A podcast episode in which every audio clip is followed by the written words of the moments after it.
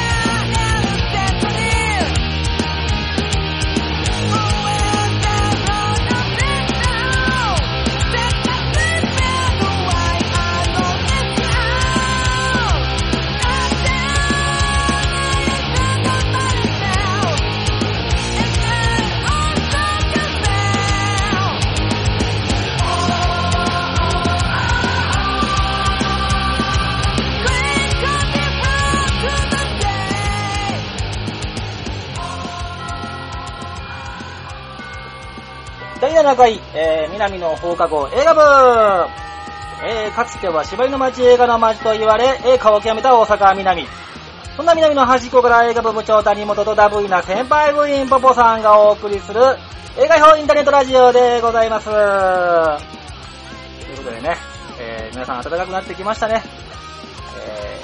このポポさんも僕も、夜の街で、飲食業をやってるんですけど寒いのは嫌ですね。暖かくなってきたと思ったら最近また雨だということでね、雨も嫌ですねということでね、雨が嫌なんですけど、雨の日はお家に帰って映画を見ようということで、今回の映画は、イースタンプロミス、ロンドンと、ロシアの合作でした。ロシアとロンドンとアメリカでしたっけ。ロンドンとロシアの、ロンドンを舞台にしたロシア人のマフィアの話ですね。ロンドンといったら雨ということでね、これね、雨の日は雨のロンドンの映画を見ようということで、イースタンプロミス、配給は日活が、2007年に配給したんでしたっけねの映画でございます。日活が配給ということで、この話は、日活といえば、青春映画、ヤクザもの、日活ロマンポルノですかね、いろいろあるんですけど、こちらは、ヤクザ映画ということで、日活さんとしては、いいんじゃないかということですね。で、監督さんがデビッド・クローネンバーグ。これ僕ね、デビッド・クローネンバーグってあんまり、デビッド・クローネンバーグだと思って見た映画ってあんまないんですけど、結構見た映画が多くて、ザ・フライ、ジェイソン X 裸のランチみたいな、こういうところは、言えば、ホラーものの結構、映画を見ている感じですね。裸のランチに言わせれば、若かりし頃、結構流行ったんでね、意味が分からなかったんですけど、大人になったら、こういうこと、ハエがね、虫の、タイプライターとかね、ありましたね。で、役者なんですけど、ビゴ・モーテンセンさん。これロード・オブ・ザ・リングとかね、出てる役者の、いい役者さんですね。これね、今回の役もすごくいい、これ見どころですね。あと、ナオミ・ワットさんですね。よく出てますね。あと、バンサン・カーセルさん。これ僕大好きですね。顔がいい。顔だけの役者。はい。顔だけの役者。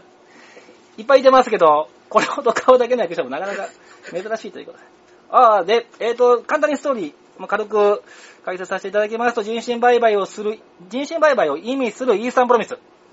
という意味ですね。イギリスはロンドンを舞台にロシア人マフィアが暗躍する世界をリアルに描いた衝撃作ということでね、これポポさんのおすすめということで、今回、そらさせていただきました。それでは皆さん、鑑賞後にお会いしましょう。ただいま映画鑑賞中、谷本部長は一気に君、いや調子なりはい、皆さん見ていただきましたでしょうか。ここからはバンバンネタバレいきますので、見ていない方はご注意くださいませ。それじゃあ、いつも通りポポさん。はい。はい、よろしくお願いいたします。どうも、こんにちは。こんにちは。どうでしたか？そうですね。好き嫌いまずズバーン、どっち？好きっすね。はいはい。あ、そう。はい、これはね、好きっすね。もうロシアの、まあ僕らあんまりこうロシアのことって知ってるようで知らないじゃないですか。知らないですね。そういう中に出てくるこの様式美とかさ、もうこういうの見ただけでガツンやられへんなんか。やられましたね。このね、様式美とかもいいんですけど、僕主人公のニコライという男がまずね、また男ですけどね、これがちょっとね、かっこよすぎ。かっこよすぎ。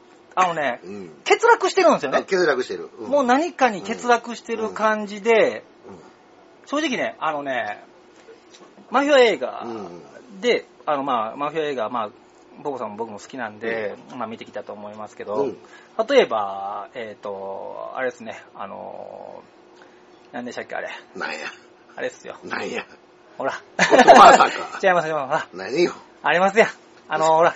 だから、諦めてるやん、もう。勇気ないやん。アンタッチャブル。アンタッチャブル、ね。はい、アンタッチャブル。アンタッチャブルはちょっと比べてみると、やっぱアクションシーンが少ないんですよね、この映画。なんでね。まあ、基本ガンファイト出てきませんから。そうですね。ガンファイトがまずなくナイフアクションだ、アクションって言ったらいいけど、アクションって言葉はこの映画からはちょっと取った方がいいかも。まあその辺がこう、クローネンバーグっていう人の変態性みたいなところでさ、タランティーノと真逆なのよ。その銃とかで、まあガンガン撃ちまくるみたいなものをスタイリッシュに仕上げていくっていうことではないのね。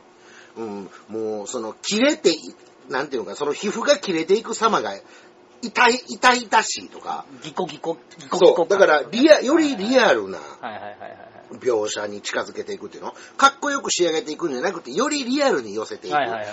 そのためには、あんまりガンファイトじゃなくて、こう、ナイフとかの方がより、その音もなくスーッとナイフが腹に刺さっていく様の方が怖いやろっていうことやろうと思うんやけど、まあ、変態的な絵作りでね、アングルまでね、もうね、オープニングいきなりさ、こう、雨降ってる、ロンドンのね、こうシーンで、で、こう、美容室に男がおって、まあそれで、店の店主と喋ってるシーンから始まってっていう、導入部分からしてもうガツーンって。これやばい映画だなっていうのがね、もうめちゃくちゃ入ってきますね。もう、つかみはオッケーって感じなんか。でもね、この僕ね、正直、物足りなさ感がすごいある映画なんですよね。これね、不思議なんですけどね、物足りなくて、すごく面白かったと思うんですよね。だから、全部において。もっと、その主人公のウィゴ・モーテンセンが、この潜入する前はどうやったんかとか、なぜあんな、その、儀式があってさ、そのヤクザの組織に入る儀式があるやんか。その儀式の時の目とか見てたら、どこも見てない目してんのよ。そうですね。ああいう目になるには、この人の人生に何があるんやろうとかっていうことが一切出てけえへんやんか。もうそこなんですね。そうね、全く、感情がないって言ったらまあおかしいですけど、何がしたいねん、こいつはと、ニコライ。何がしたいか分からへん、その前半、まあ、後半はね、アンダーカバーということで、話が進むというか、まあ、そういう結末になるんですけど、まあ、ネタバレですけどね。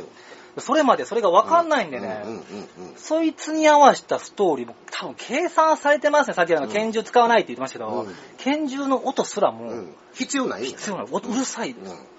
それはもう、なんていうのかね、これね。まあ俺が進めたなんかこう意味もちょっと分かってもらえるかなと思うんですけど。音楽もね、やばいやん。ドーンとか、ガガン、ザザッとか、そういうなんていうんですかね。人の恐怖心やったりびっくりするようなもう煽るような使い方一切せんやん。ただ女の子の声で、ワンワンワンワンワーみたいなのがたまに流れるぐらいで、それぐらい。リアルやんから。描写がすごい。だからこそロシア人のおばあちゃんの誕生日の時の歌あるやんか。あれがすごい前にドーンと出てくるわけやんか。出てきますね。シーンぐらいですね。あ、そうなんか。ロシア人の長寿を祝う時のパーティーっていうのは、こういう感じなんや、みたいな。食器から、照明から、まあ全部こだわってますね。そういうものに至るまで、我々の普段見にひん様式美の中で、だからゴッドファーザー見た時そうやったわけやんか。イタリア人のそういう、なんていうのパーティーみたいなところでこうやってるとか、釣り板だけでさ、シャツ金と、ランニングシャツみたいなの上から、釣り板だけしてさ、パスタばー食ってるシーンとかさ、見て、ああ、イタリア人の人だってあんな感じなんやって知ったのと、同じことを今回、この映画でも、あ、ロシアの人の、なんかこう、日常ってこんな感じなのかな、みたいなね。はいはい、それとまた、真逆がいいのが、ナオミ・ワッツ、名前何でしたっけね、アンナですかね。アンナね。アンナが、その華やかなロシアンマフィアに、真逆なんですよね。だから、あれがね、普段、その霧でジメッとしてる、もう空が鉛色のロンドンという街の中に、一個皮めくって、裏社会に入ったら、こんな華やかな、裏社会の人間をね、世界にも持ってるのかみたいな異世界の話とか、で、まあ、このクロネマグっていう人さ、まあ、フライとかでもそうやけど、そういうヒストリー・オブ・バイオレンスっていう、これの前もウィゴ・モーテンセンと組んで撮ってるマフィアものがあるんやけどさ、それもそうやねんけど、そういう異世界のところに触れた時に、そのこの人はどう思う、どういう行動を取るみたいなことをねっとり取っていくのが好きな監督やから。ねっとり。ねっとりしてまんねん、これが。な。ほんとね、そのもう、あっさり、その、もうちょっとここでこうやった方が盛り上がるだろうっていうことをあえてもう削ってしまってるところが、それがね、逆に良かったですね。エンターテイメント性みたいなものをどんどん否定していくのよね、この人ね。初め、正直見た、初めは、一発目のそののど引き、息子にのど引き。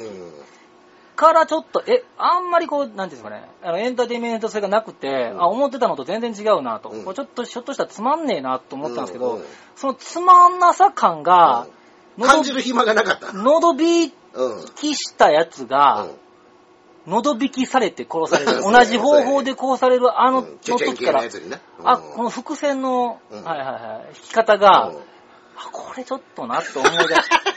そっからね、もう、なんだこの、アンナに、ナオミ・ワッツの下りの辺も、絡むとちょっとね、急に恋愛ものとかになっちゃうから、嫌やなと思ってたんですけど、そんなこと全くないやろ。うまいこと掘り込んできてますよね。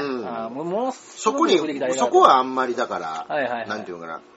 ナオミ・ワッツも乾いてんねん。自分が子供をな、生まれへんかった。で恋人も去っていった。そういう乾きみたいなものを埋めるためにやったら悪の方へでもちょっと触れてもええかもみたいな触れ方をするわけでしょ。ナオミ・ワッツのね。だからそこの揺れ動きみたいなもんと、で、彼はそのどっちぐらいの立場に立ってんのかはっきり分かれへんまま、結局俺マフィアのトップなるって言うて、警察のやつにも言うてて、お前どっちなんやみたいな。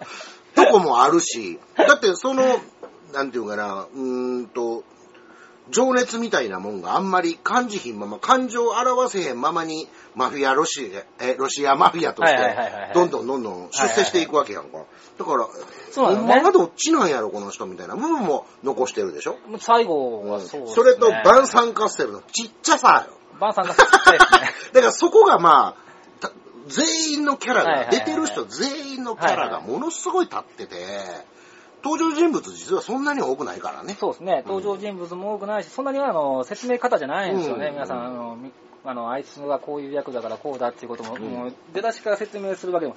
ただね、ニコライのファッションセンスが良すぎるっていう。他のやつそんなにマフィア感出してないのに、なんでニコライだけ手袋をはめて、革の手袋をはめとるわ。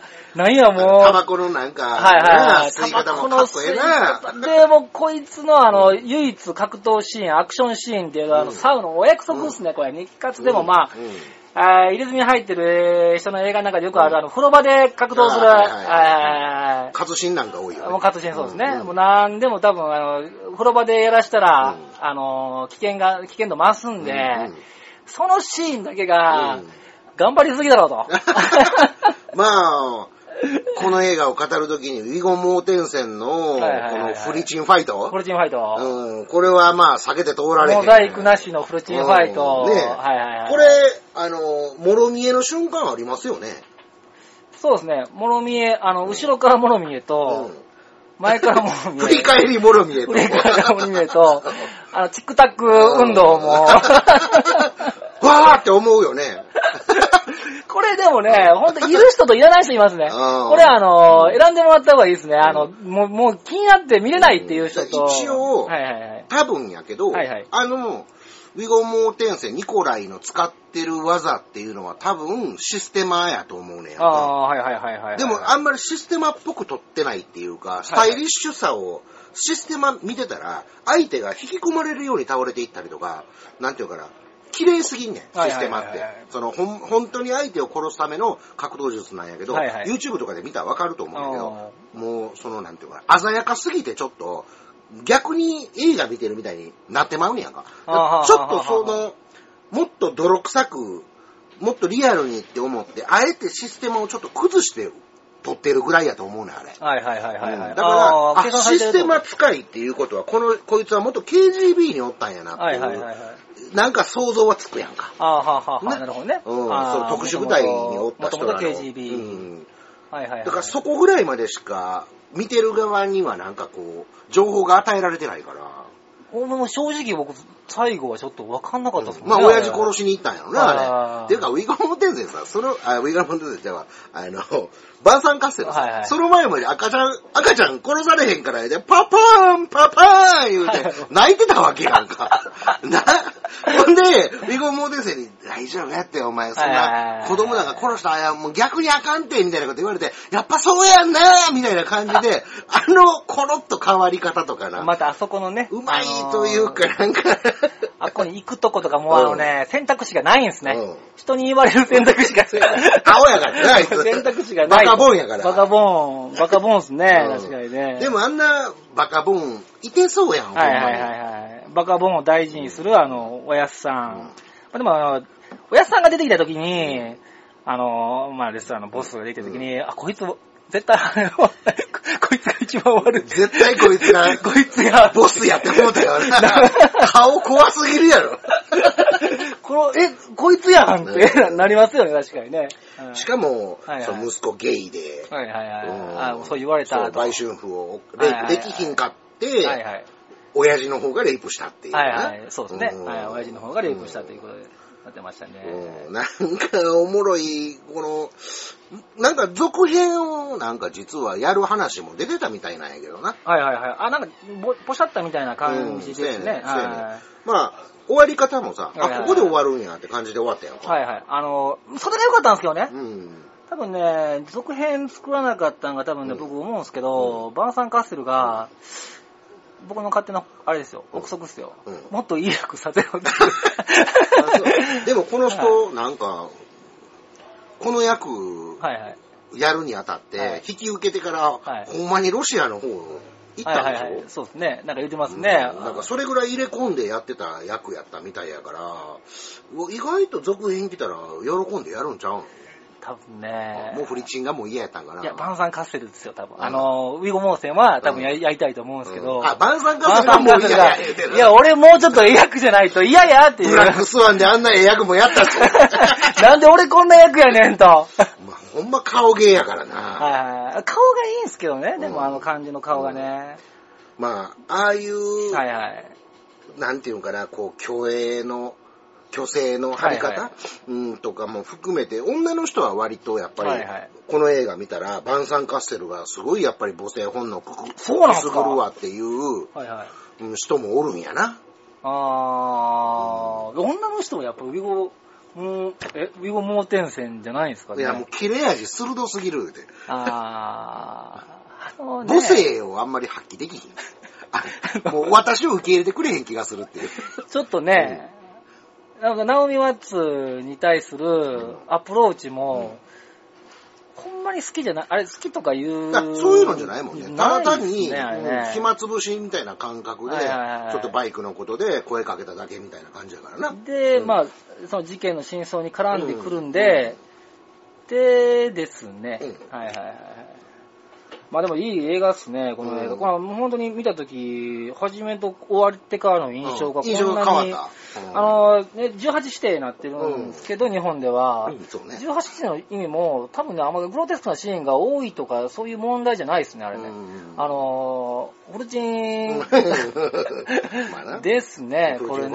はい。もうその辺がすごく、もう見終わってから、うん、あれどう思います最後。うん最後はうん、どうなったと思いますもう親父どっちかっすかねあれどっちかっす、ね。親父を殺しにもう行って、親父殺して、で、息子をうまいこと言うて、はいはいはい、なんていう、息子ドンに仕上げて、自分が操る。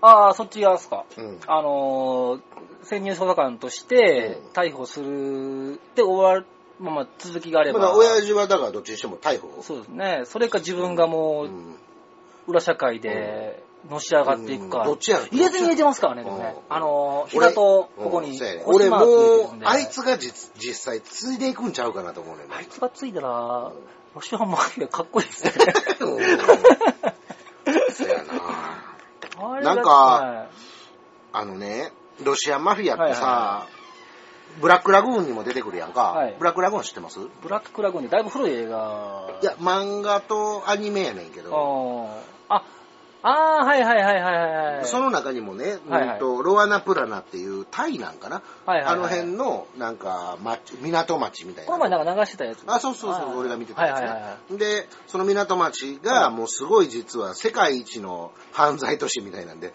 おるやつ全員犯罪者っていう町の話なんやけど、はいはいはい、そこの中にを、中国マフィアね、トライアッド3号会と、で、ロシアンマフィア、ホテルモスクワっていうのと、で、イタリアマフィアとか、南米から来てるマフィアとか、はいはいはい、各、全部の組織が、そこへ出張所みたいなの出してるわけよ。部族、トライブみたいなもんそうそうそう。ほんで、それを、まあまあ言うたら、はいはいはい、その島がそれぞれにあって、みたいな感じになってんのね。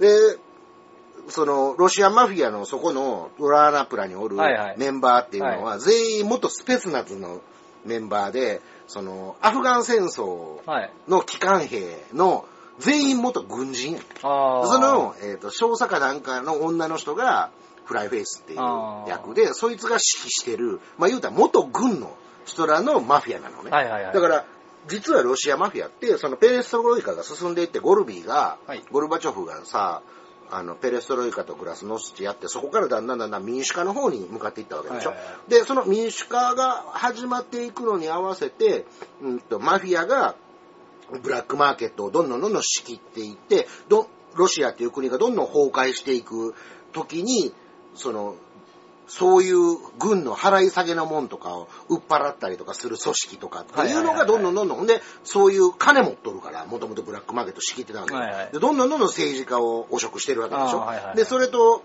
KGB のメンバーなんかもどんどんそこへ流れていくわけああもう警察がそっちの方に流れていく、ね、そうやねんだからもうみんなもう金儲けってなったら自分の持ってる技術を売るしかないわけやからだから軍人なんかも人殺す技術があるからそうやってヒットマンとかになってっていうのでロシアマフィアっていうのが今実は世界で一番危ない組織って言われてるね今ですか、うん、金も持ってるだって国の経済をほとんどマフィアが支えてるんやもん。はいはいはいはい。ガスのパイプラインが通ってさ、天然ガスドバーまた出たから今、グイグイって調子ええけど、その前までほぼマフィアが経済仕切ってて、全部お金持ってるわけでしょ。はいはいはい。うん、で、武器もある、情報もある。まあ、KGB もなくなってますね。そうそう、KGB がなくなって、まあ、その後の組織になったって、このイースタンプロミスの中でも言ってたからね。そうやって、どんどん世界中に出ていって、はいはい、世界中の街を仕切っていってる、闇のボスはロシアマフィアやったりするわけよね。だから、その時代的なもんも合わさってなんか見てたらさ、あ、ロシアマフィアっていうのはこうやって、その町々で暮らしてるんか、みたいな、一旦が見れるだけでもちょっとやっぱり価値があるというかね。ゴッドファーザーっていうのロシア版って言われてるもんね、この映画。ああ、そうなんですか。うん、まあでも、なんていうんですかね、その華やかな感じはすごく、うん、ファミリー、うん、もうファミリー、うんって言ってましたから、そのファミリー具合はやっぱり華やかでしたね。うん、だからやっぱりロシア人ボブさんが言った通り、うん、マフィアが動かしてると、うん、逆にはナオミ・ワッツの家族は、うん、めちゃくちゃ貧困に書かれてましたね。うん、さっきボブさんが言った華やかな服を着てっていう、うん、ナオミ・ワッツはほぼ一緒の服ですからね。うん毎日。その一緒の服や。なんやったらもう父から譲り受けたんですよ、バイク。うん、そう。今度バイク少女次ですから、ね、だからもう今回もキュンキュンやがね。ナオミ・ワッツにキュンキュンやがね。またね、ナオミ・ワッツってさ、こういう変態監督とね、はい、相性がいいのよ。あ、そうですか。僕はあんまりナオミ・ワッツってキングコングのイメージが強すぎて。ああ、そうやろ。だからキングコングの時全然あかんかったよ。あかんかったですね。あかんかったよ。はいはい、全然。これはその変態監督と組まなあかんねん。今回めちゃくちゃ良かったでしょ。今回はめちゃくちゃ良かった、ね。デビッド・リンチと組んで、はいはい、マルホランド・ドライブって映画に出てるんですよ。これもめちゃくちゃ良かったよ。ああ。だから変態監督に当たるとこの人輝く人やから。それはマルホランドドライブもじゃあ一回見てください。めちゃくちゃナオミ・ワッツいいっすよ。あ、そうなんですか。うん。こいつやるなーってあの映画で思ったから。はいはいはい、はい。うん。あれ、最後に見たのが多分キングコングですね。あんまりこう出てる作品の多い人ではないからね。はいはいはいはい、はい。まあでも今回の役は、まあちょっとその貧乏な家族の、うん、ちょっとしがらみを持った。うん。合ってましたね、やっぱりね。清廉潔白だな。はい、うん、同じ、まあ、ロシア人ですね。うん、ロシア人でも、まあ、違う。この女の人、いらないなって初めは思ったんですけどね。うん、この話に、女の子の恋愛とか、うん、その、まあ、子供が先に出てきたから、うん、出てきたんで、ちょっと、いい感じになったと思うんですけど、うん、まあ、初めいらないなと思ったんですけど、まあ、本当に、最後は本当に良かったな。えらい気に入ってるやん。なそうですね。うん、まあまあ、本当やったらね、こう派手なアクションとか、うん、やっぱそういうところを求めがちなんですけどね、うん、やっぱりまあ、殺しの美学っていうか、うん、いかに、まあまあ、たけしの、だからどんどん、はいはい、その殺し方とかもインフレ起こしていくでしょ。そうですね。はいはいはい、だからそういうのじゃない世界観で、はいはい、ちゃんとマフィアものを書き切ったっていうな。そうですね。今回僕はボブさんが勧められてどんな殺し方してくれるんだろうと。うん、まあいろいろありますね。なんかドンカンあるんかなと思った。首つけて車で引っ張ってビヨーン飛ばすとか。あんなんとか。はいこの殺し最高。まあジェイソン X 監督したんで、そのまあジェイソンなんでもうそうですか。いかにバカチン男を殺すかっていう。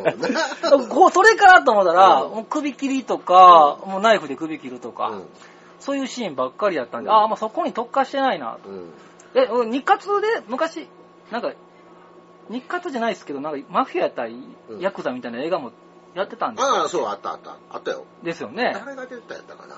ちゃんと覚えてないな。やってたよ。なんかやってましたよね。うん、なんでね、そっち系の。石橋亮。うん、と、このウィゴ・モーテンセンや。あ、そうですね。両兄貴のこと忘れたら怒られるわ、俺。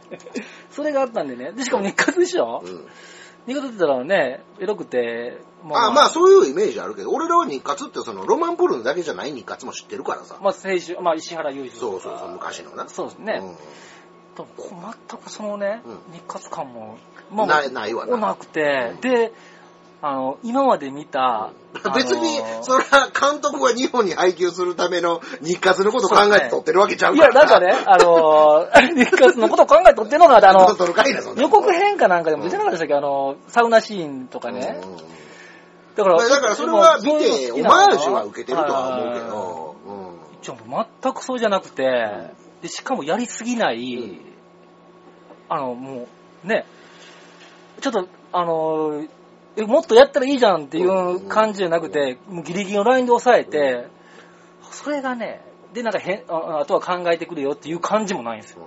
もう全部がこのニコライの合わせたストーリーと映像と音楽が、でも、ポーさんが言ったらバンバンがないんですよね。あれかっこいいんですよ、普通。僕らの世代だったら、バンバン行ってほしいですよね。二丁拳銃誰か。何もロシア人やったら、トカレフ。何やったらもうちょっとスワロフスキーつけたトカレフ。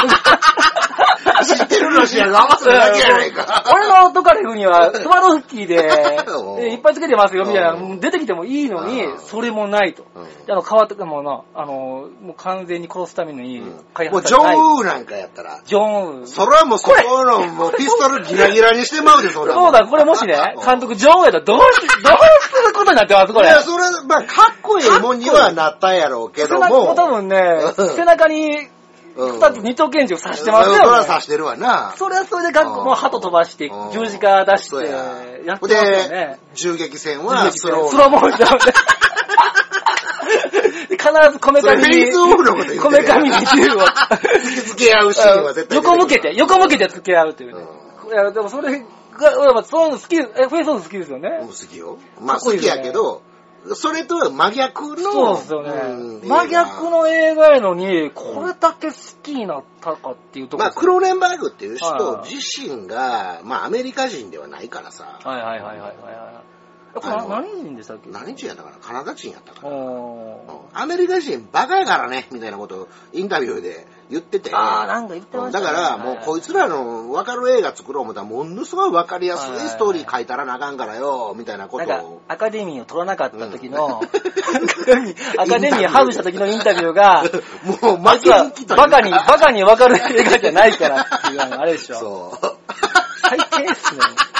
黒レマンでも結構苦労したと思いますよ。ザ・フライ、ジェイソン X もね、結構 B 級のホラーとか。いや、ザ・フライは当時ものすごい話題になりましたよ。はい、面白かったですね。まあほんで当時ね、バーホーベンも、まあ、クローネンバーグとバーホーベンって割と比べられやすい監督やったりするやんか。だから、そういう意味での、なんていうの、ライバル心みたいなのも多分あったと思うねんな。バーホーベンって言ったらもうだってあれがありますからね。インビジブルとかね。インビジブル。インビジブルなんてさ、透明になっていく過程だけを見せたかっただけの映画やんか。そう、ね。あともうどうでもええ。俺、あっこのシーンさえ撮ったら、どうでもええねんみたいな。あとほんま透明人間になったら何するかっていうだけの話、ね。それはやっぱりエロいことするだろう。ちゃんとエロいことしましたから。間違えましたね。はいはいはい。関係ない映画の話だけど。はいはい。ということで、そうじゃあポポさん、時効のエンドロールをお願いします。ということで、今回はイースタンプロミスということで、まあ気に入ってもらえてよかった。これもうちょっと話したい。話のこうもね。だからみんなに割と見てほしいと思う映画やと思うねんな。なんかあんまり話題にも出えねえだろ。映画好きの人からね、なんか良かった映画あるって聞いてもイースタンプロミスって俺人から聞けてんだよ。はいはいはい。だからあえて今回俺やりたかったというか、みんなこれで興味持って見てくれたらなぁと思って。そうですよね。僕も多分ね。啓蒙活動ですよね。人に勧めるときに、まあ見てもいいんじゃないのっていう、まあニコライ感で。どう見てるか分かれへん目で。今日の多分喋り方も、ちょっと僕ね、もうこの映画こんな感じ。ニコライ感で喋ってるんですけどね。ということで次はね、東京ドライブ、ニコライ感全くなしのこの映画。監督そのシオン。もう何でもやりますね、そのシオン。何でもやります、そのシオンが、東京ドライブ、これ原作が、何でしたっけね、ヤングマガジンでしたっけ？ヤングマガジンですね。ヤングマガジンだったかヤングマガジンだったっけなんか、ファッション誌やね。あ、はいはいはい、そうですね。ヤングマガジンだよね。ファッション誌の中にある、昔そんなありましたね。ブーンみたいな。あ、惜しい。なんかそんな感じ。何やったっけもう俺ファッション誌なんかこうだことない。確実にファインではないですけど、ね。はい、その、東京ドライブ。これ若者に人気があって、その塩田監督ということで、今、若者です。これね、僕見たいなと思ってまして、ポポさんはもう。僕はもう映画館見に行きました。サントラも持ってます。これね、なんで見たいか、もうやろうかなと思ったら、まあ僕見てないんですけど、この前イースタンプロミスを買いに行った時に、若い、おしゃれな兄ちゃんたちが、この映画最高、音楽最高、って言うてたのを、マジでと、アシメトリーの頭した兄ちゃんらが、言ってる東京ドライブ行きます。次週は、ポポさんも僕も全部ラップで、行けたらな、ということでね。はい、よう。次から始まる東京ドライブ。はい、行きますよ。はい、ということで、このインターネットラジオは私、谷本部長と、ここでした。梅にうぐいす、松につる南の町といえば、映画がつきものでんがな。